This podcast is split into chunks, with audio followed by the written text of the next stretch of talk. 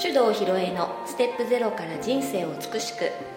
この番組では自分らしさを輝かせながら生きるためのエッセンスをお伝えしていきます日々の暮らしの中にちょっとした気づきのスパイスをお届けしますこんにちは大阪香織ですそれでは今日もネイチャー理論マスターコーチの手動ひろえさんにお話をお聞きしていきますひろいちこんにちはこんにちは。 1月半ばはい。はいえーうんそろそろ冬休み終わりますほよっとしてる感北じ。海道はね、うんうん、みんなね、あの夏休み冬休み終わるとああほっとしたわって。 解放って感じまあ子供ずっと家にいるとね、うんうんなんか昼ご飯作んなきゃいけないしとそかう。そうそうまあいろいろあるよね、特にあの北国の子供はね雪が降ると外遊び楽しいんだけど、うん今年また雪少なくてねそうなのうよ、んあんまりこう外遊びもちょっとなーっていうね、うんそういうところもあって力持て余してるかなはいはい、あのかおりんところはもう娘が小学校、うん今2年生、うん、あの学校に上がる前のねうんこの時期っていうと、まあ、いろいろ入学準備してたりとか、うんうんあと11月ぐらいにね就学前の健康診断とかあったりして、えー子供はねうん早く学校行きたいなってワクワクしてたりすうんる反面、お母さんたちがさ、うん意外と心配してる人多いんだよね「いうやん今度学校なんです」って「いやおめでとうございます」って「いやーいろいろ心配で」ってうね、んそんなに心配するんだっていう感覚なんだけどさ、結構ね、うん大丈夫かなとかね、うんうん何が大丈夫かわかんないですよ、そうそうそう、そうなんだよね。うんであのー中にはねその就学前のいろいろ健康診断とかで今あれなのなんかその知能の検査みたいなやつとかもやるのかななんかね発達障害の疑いがあるからね、うんあのー特別支援学級に行ってくださいみたいなことを言われて悩んでるお母さんとか結構いるね、テストありましたよあやっぱそうなんだ学校で小学校に行って、うんうんうんみんなであれ多分知能テストですよあなるほどねね親はその間あの、うん保護者の説明を聞いてるってういんう、ううんん、なるほどなるほど、うんあのーこの前もねちょっとそういうお母さんの話聞きましたうんで実際ね、あのーそのお子さんにもあったんだけどすっごく可愛くて、うんまあなんかなんちゅうの言葉古いけどさ理髪なお子さんですねみたいうんうな、んうん 図鑑持ってきてね、うん魚の図鑑からなんか一生懸命説明してくれたりして「いやー賢いわ」って、うんそしたらね「この子発達障害じゃないかって言われたんです」って「えー!」みたいな。うんうんその修学前研修終わってそうそうそうそうでねもう私ショックで泣いちゃったんですよねっていやーどっからどう見てもそうは見えませんよっていう話をねうんしてたんだけど、まあいろんなこと言われるんだね、うんうん、でまあ心配になるよね、そうだよね、うん、それでねあのまあ別なところから聞いた話で、うんあそう言われてみればと思ったのが現役の学校の先生なんだけどね、うんえー、とずーっとまあ長年、まあ、教師やってて、年々スタンダードが幅が狭くなってるんです。うんどういうことかっていうとね、あの普通って言われている範囲が狭いという意味なんだよね。うんだからちょっとでもこう落ち着きがなくて座ってられないとか、なんかこうみんなと違う行動があると異常行動、問題行動ってことになって、えーこれは普通学級では扱えませんみたいな。うんうんなんかどんどん幅が狭くなってる感じがするんですって言ってて。うああそういうことかっていうのもねすごく納得したんだよんね、でまあ私はネイチャー理論を使って、まあ、子どもたちの様子を見るのがもう身についちゃってるんで、うんあのタイプ見てたらねああなるほどこの子タイプらしいの出てるなってこの数字の特徴ちょっと強めに出てるかなとかね、うんそのぐらいにしか思わないんで、うん何にも不思議じゃないんだけどやっぱりなんかこう学校としてね求めてるものっていうのがすごく限定的になってきてる傾向があるのかなっていうのをちょっと感じました。うんうんでそうなると少し特徴がこう突出して出てるとあのどのタイプでもいいんだけどうね、んどれかが突出して出てると問題行動っていうふうに言われるのかもしれないなってでその中庸っていうのかな、うんの幅の中に収まってれば OK だけど、うん少しでもあの突出してると弾かれちゃううんだけどねそれちょっと危険な感じがして特徴が全然こう出てないとしたら、抑圧されてる感じっていうのかな、うんうんなんか自分が表現できてなくてっっていうのが普通って思われたらそれもちょっと危険な気がする。そうだようねんうんっていう感じでねまあいろんなことを今ね気になっています。はいうんでねなんか何が心配なのか聞いていくとさ、うん結構多いのがみんなと仲良くできるかっうんていう 人多いね。多い、うんう、んでこれ本当笑っちゃうんだけどあのかおりんも私もさ、うんあんまりそんなに友達と仲良くとかうんってなかったよね。つるむとかっていうのはなかったうかんそこがでもまあ多分ねあのネイチャー理論的には納得なんだよ両方ともね。、うんうんだってほらあのかおりんの小さい頃のネイチャータイプは483だっけ、、はいかに人と違ってるかが価値だからね。そうそうそう人と違うことをしたいってそいううだよのねが私うんだからそうみんなでとか言った瞬間にはあってなるそうだそうだよくご存知で、ええ 私はね小さい頃876だったんで、うんうんこれまたあまあ並なものに興味がないんだよ、うん言い方悪いけーど。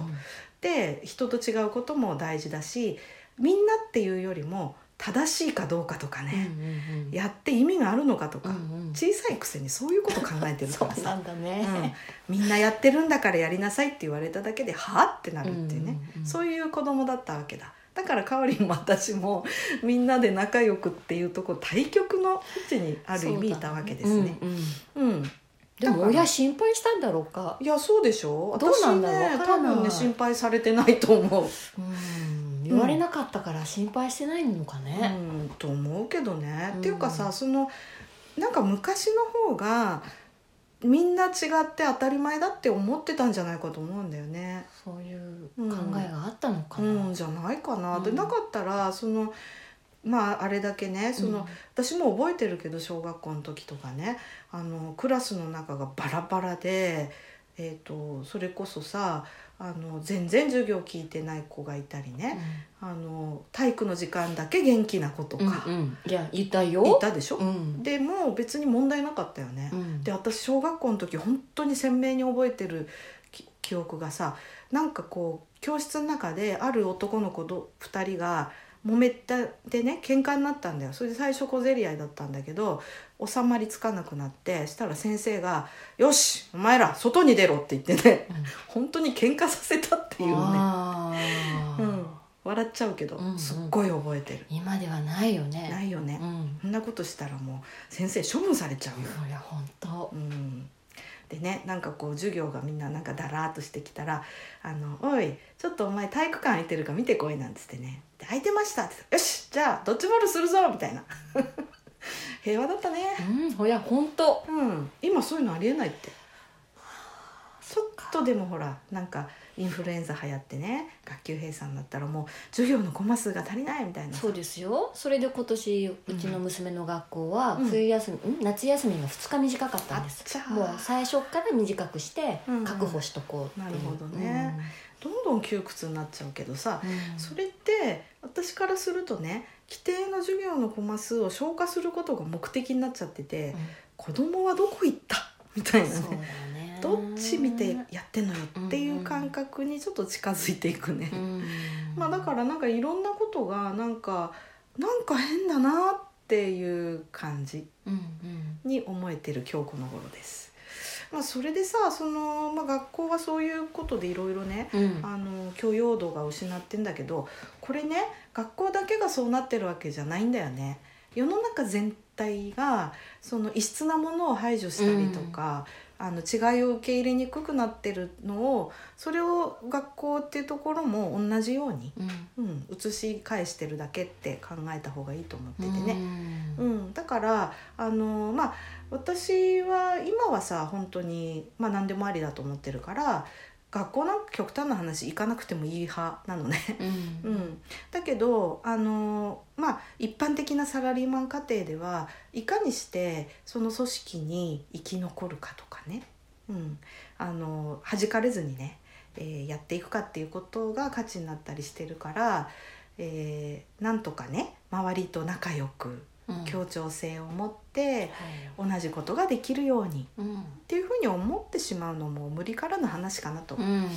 そうですね、うん思う。まあ今まではそういう流れで来ましたということね。でうーんだからねこ学校もあのなるべくこう管理しやすいって言ったら言葉悪いけど、先生が言ったことを「はい」っつってやってくれるような子供でいてほしいもんだからちょっとでも問題行動があると別扱いしようとするみたいなね、うんそういう風になってきてるんじゃないそうか、うん、それはもう本当に社会の流れを映してるんじゃないかなと思うんだよね、でもこんな風になってるのって諸外国と比べても日本だけじゃないうんなんか香りもそういう話聞いたんでしょそうそうたまたまね、うんお知り合いのうん方がうん家族でね、うんオランダの方に住んでたことがあって、うんうんうんでその息子さんうんが小さかったんだけど、うん保育園なのかな幼稚園なのかな、うんちょっとわからないんですけど、うん通ってて、うんまあ、現地のうんうん幼稚園には入ってたのかな、うんでどんな雰囲気だったんですかって聞いたら、うんもう行ったら自分のやりたいことをうんとことんやって、うん自分の時間を自分で好きなように過ごしてる、うんうんでこっちに帰ってきたらね、まあ時間が決まっててやること決まってて、うんみんな同じことしてって、おーうんうんうんそれに対して「いやなんかいやおかしいよね」なんていう話をねおーこうんうんううん聞いてうん「あそうだよな」っていうふうなね、うん思ったことがあったんだよね。ねそういうことなのよだって、うんやっぱりこう年派のいかない子供が時間割り通りきちっと動いてることの方うが、ん私はちょっと違和感感じるけどねうーんで、まあ、そういうふうにしてちょっとずつ言われた通りに動く訓練をうんされてるそう、そうそうだよね。ええこれがね今の学校教育のスタイルだと思います。うんで、あのー言われたことが上手にできるような人がいっぱい育ってくるとこれね高度経済経済成長時代はそれが都合が良かったんですよ。大量生産でね効率重視だったから、規律が乱れると生産性に影響するでしょ、うんみんなが言うこと聞いて粛々と工場のラインが動いてる状態が一番効率が良かったのでもねもう今はそういう時代じゃなくなったんですよはいで、えー私たちの歴史上初めて人口が減少していくっていう世の中にこれから私たちは入っていくのうん今までね誰も経験してないんだよ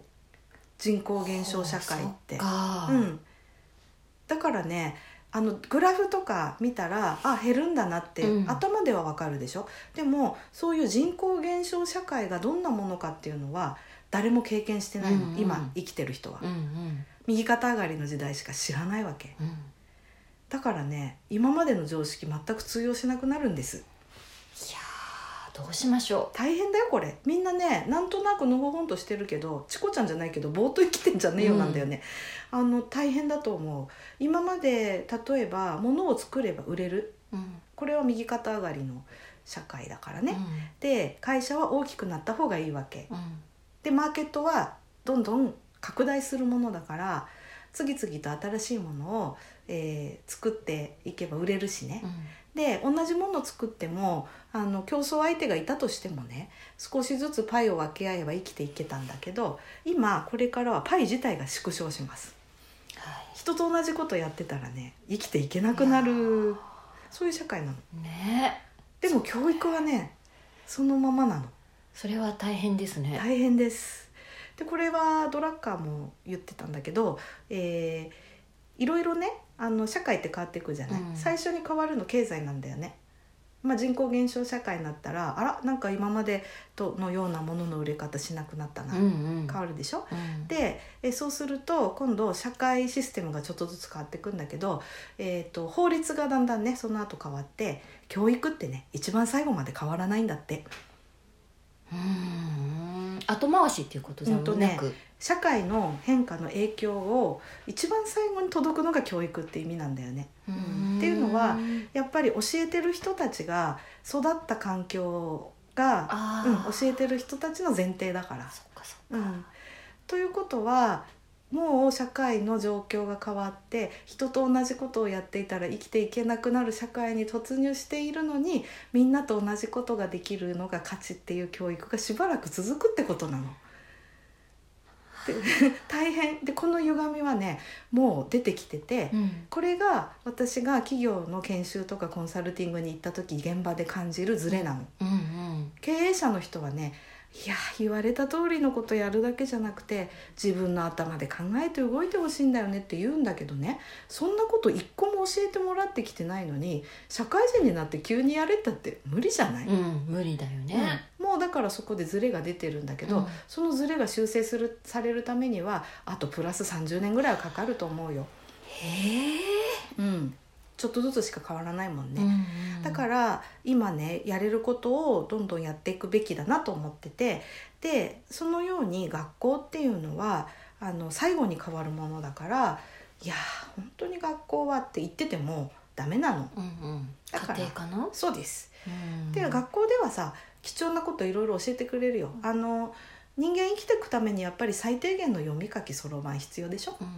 それとあとね、まあ、あんまり行き過ぎてる今の協調性っていう言葉はなんか好きじゃないけどでも複数の人が力を合わせて何かをやるっていうことは必要だかうらね、んまあ、そういうのを経験できる場っていうふうに捉えれば学校もまだまだ果たすべき役割はあるとしても、うんでも全部がね学校でやったことだけできてれば生きていけるとは思えないね。うんうんっていうふうにして学校のことを考えていくといいんじゃないかと思うね。うんうんそっかうん、ということはね学校に上がる時にみんなと仲良くできるかしらうんは別に心配しなくてもいいってことなの、うんうんうんだって仲良くするために行くわけじゃないからううんんいやそうですよねうんでね少しずつでもやっぱり家庭でねそのその子らしさっていうのを見つけて、えーまあ、あまり心配するんじゃなくってねその子がその持ち味でどうやってこう学校生活を楽しんでいけるかって考えてあげるといいと思うね。うんうんそっちねそうです、うんだからね例えば私とかかおりんは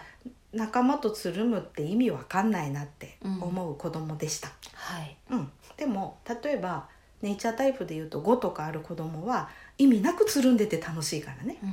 うんんだからあのみんなと一緒に何々するって楽しいわーって言ってるうちはすごくいいと思うけど、うんこれねちょっとでも自分が仲間外れにされてるとかってなるとすごく苦しくなるからね。ねえうんそうだよねそう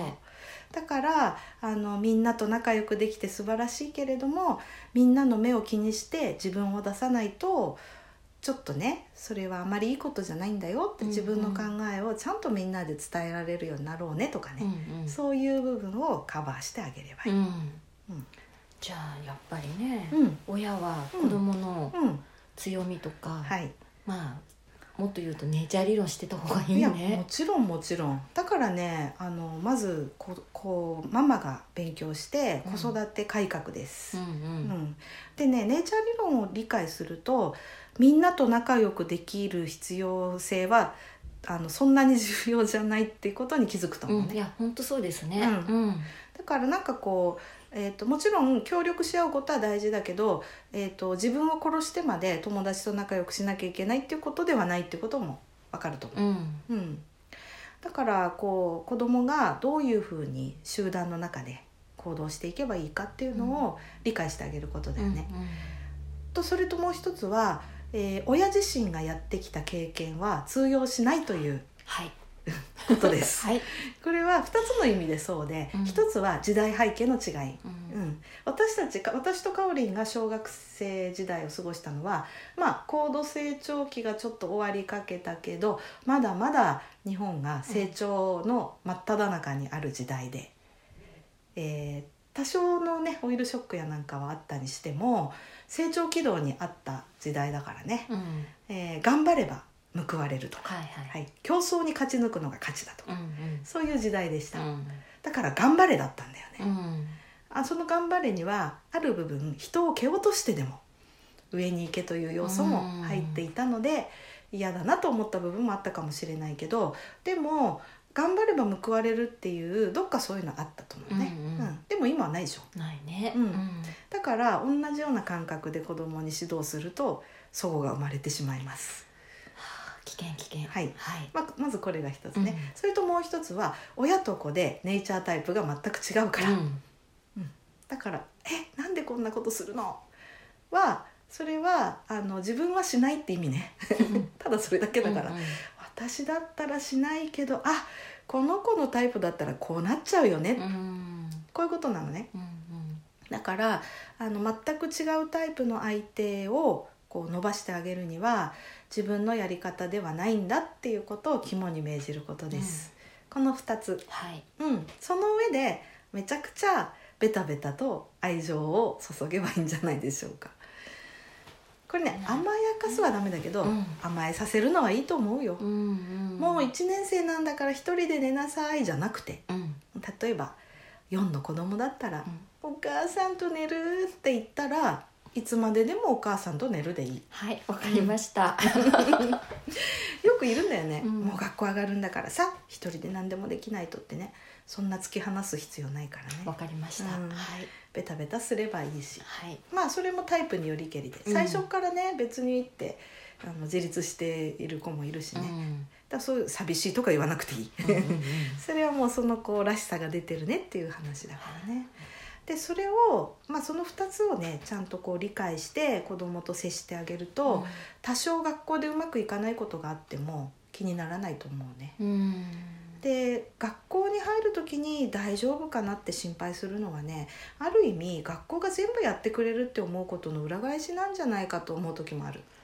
うんうん全部こう任せちゃってるよううんなねうんでこれからはどんどんね学校の役割が今までに比べると限定的になってくるっていうふうに思った方がいいと思う。うんだから家庭でねどうやってその子の才能を伸ばせるのか。うんっていうふうに考えて、えー全然その学校だけにね全部を任せるっていうんじゃなくうんということはさ学校が全てじゃないから多少学校でうまくいかなくたって大丈夫よっうんうんていう考え方もできるでしょ。ね、やっぱりお家の中で自分らしさを発揮できる場所があるんだっていうのも知っと分かってると子供がね、うん、こう悩んだりとかっていうのもこう少なくなってくるのもねそうそうそうそうういうことだとと思います。まあね私もあの息子がもうあっという間にね社会人になってしまいまして、はい、まあ、まだまだねうんあの助けが必要なとこはあるけど小学生の頃とか思い出すとね本当によくやってきたなって思うう、うんあの全然ねそのやっぱり発達障害の疑いって言われたこともあるし、うんうんうん、あの何かとうまくいかなくてね一緒になんか落ち込んだり泣いたりもしたけどなんかちゃんとなったなって、うんうん、15年も経つとこうなるんだなみたいな思いましたよ。そうですよね、はい実体験ありますもんねそうそうそうだからねほとんど大丈夫大丈夫なんだね大丈夫なんですううでもこれは終わってから言えることであってね、うん真っ只中の人にはなかなか実感持てないかもしれないけどで絶対に外しちゃいけないのはね我が子のいいところを見ることです。うんもちろんねあの一緒にいると嫌なところとかできないところ目につくでしょはい、だからこそねあえていいところを探してうん伸ばしてあげてほしい、そうだよね、うんいっぱいあるんだよねあるあるある、ねもうあるよ、うんうんでそれを「あなたこういうとこ素敵ね」って、うんうん私ねあの父親に言われたことねすっごくよく覚えてるの私ね友達のすごいところを見ると「なんなんちゃんってねこんなことできてすごいんだよ」っていうのをいつも家で言ってたのうんで父がね「お前は人のいいところを見つけるのがすごいよくできるな」って言われたのうんそれ今につながってるからね、ああそれはすごくこうずっと残ってるそう部なの分なんですね。ということは今自分の子供にうんそういうことを言い続け,、言い続けるそうそうそうとそこはこう、うん自分のポイントとしうん、てそうなの、育っていくんですうんあね。なたこういうところ素敵ねってうん自分の子供に言ってあげてほしい、そうですよ言いますよ。はいうんということでね最後にね、まあ、お子さんいる方は、えー自分のお子さんにうん自分の子供がいなくてもね近所のお子さんとか誰でもいいんだけど子供のいいところはどこですか、ね子うん供のいいところはどこですか、うん、はいそれをたくさんねお子さんに話してあげてください、うんうんこれでね学校に上がる時の幸せ心配事も少しうん減るかな、減ると思います。うんうんということで、えーワクワクした準備をね進めていただければなと思います。はいじゃあ今日ははいこの辺で、はい、ありがとうありがとうごござざいいまましした。たこの番組では皆様からのご意見ご質問を募集しております番組ページにあるリクエストフォームからお送りくださいたくさんのお便りお待ちしております